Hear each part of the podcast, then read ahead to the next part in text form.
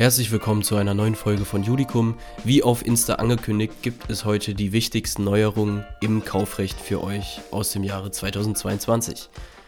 Es gibt heute also keinen Fall und es gibt kein Urteil, dafür aber alles, was man im Zweifel in der Klausur wissen sollte.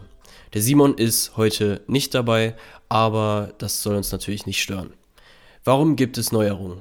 Es gibt zwei EU-Richtlinien, die ins nationale Recht umgegossen wurden.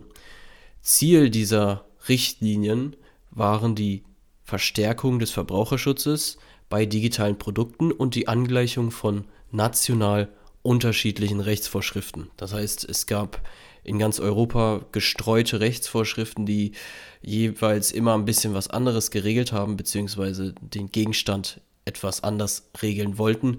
Und das haben sie jetzt versucht zu harmonisieren. Kommen wir aber auch direkt zu den Neuerungen. Die größte Neuerung ist, dass es jetzt einen Vertrag über digitale Produkte gibt. Es gibt also einen neuen Vertragstyp. Dieser nennt sich Verbrauchervertrag über digitale Produkte und befindet sich in Paragraphen 327 folgende BGB. Aber wollen wir noch mal schauen, was überhaupt digitale Produkte sind?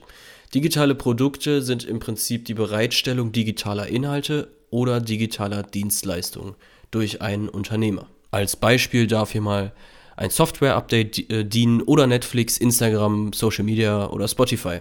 Alles digitale Produkte. Wenn es um solche digitale Produkte geht, sind die Paragraphen 327 folgende BGB anzuwenden. Nun ist das Leben aber nicht schwarz und weiß, es gibt ja auch Kombinationen aus analogen und digitalen Waren.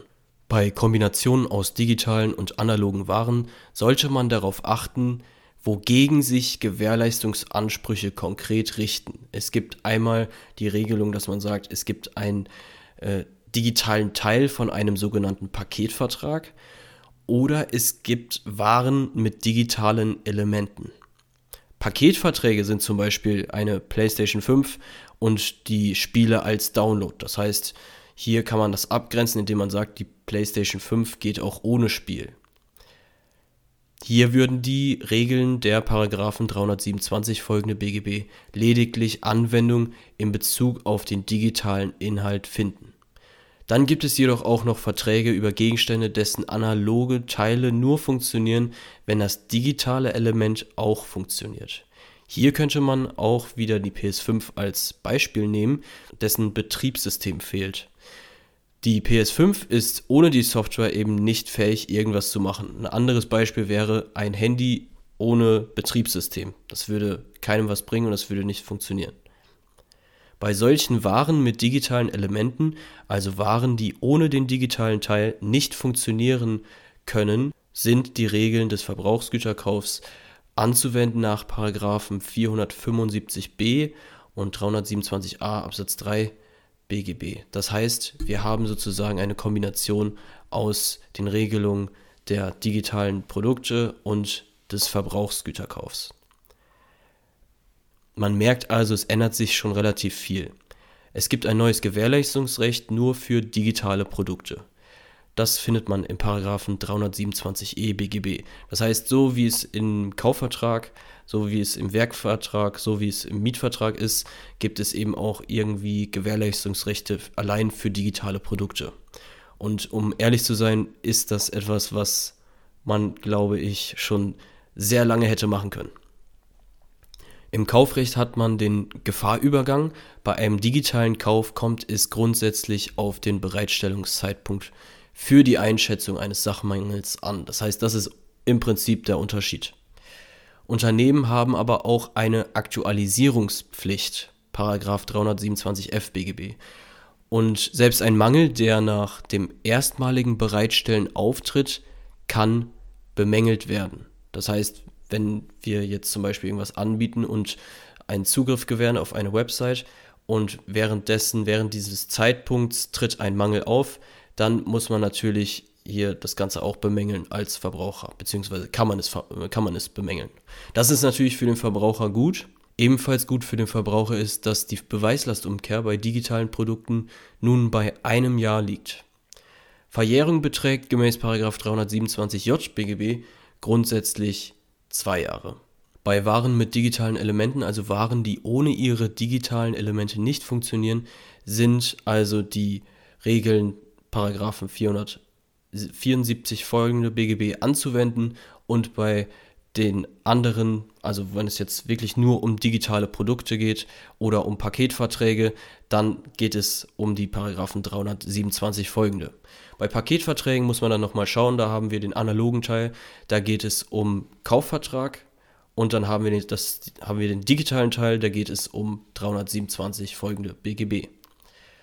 Also man hat hier sozusagen, das muss man auch nochmal festhalten, versucht, äh, die ganzen neuen äh, Dinge, die passieren durch die Digitalisierung, hier unter einen Hut zu finden, unter einen Hut zu passen. Und es gilt natürlich weiterhin eine Aktualisierungspflicht für diese Unternehmer, die jetzt zum Beispiel ein Software-Update rausbringen für das iPhone. Software-Updates sind also auch so ein bisschen die Aktualisierungspflicht. Im Verbrauchsgüterkauf gibt es dann noch, nur als kleine Randinfo hier, erleichterten Rücktritt und Schadensersatz. Paragraph 475d BGB, ähm, da ist die Fristsetzung in besonderen Fällen entbehrlich. Sollte man sich mal anschauen.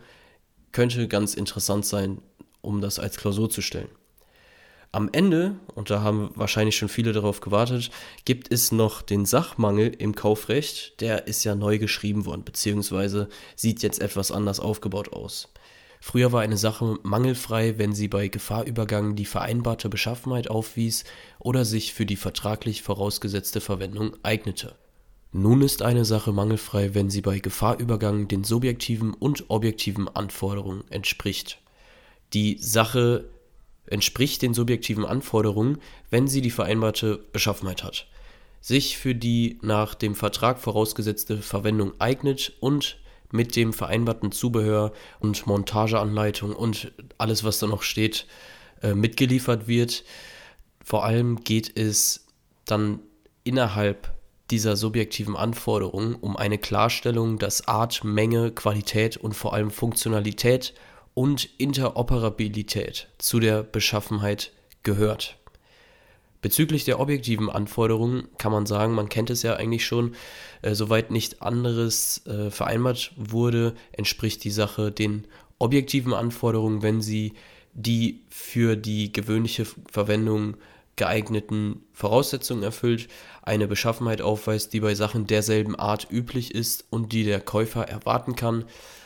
Und das halt natürlich auch, so wie wir es kennen, unter Berücksichtigung der Art der Sache. Diese Formulierungen sind nichts Neues. Was man sich noch mitnehmen sollte, ist, dass Paragraph 434 nun einfach erheblich konkretisiert wurde. Das heißt, man findet sehr viel in dem entsprechenden Paragraphen. Der Kaufgegenstand muss subjektiv der individuellen Beschaffenheitsvereinbarung entsprechen und objektiv für die Verwendung geeignet sein bzw. eine übliche Beschaffenheit aufweisen bei Sachen gleicher Art. Das war der Sachmangelbegriff. Das heißt, wir haben zwei übergeordnete Kategorien, einmal subjektiv und einmal objektiv. Das hatten wir vorher im Prinzip auch schon, nur jetzt steht es nochmal ausdrücklich im Gesetz.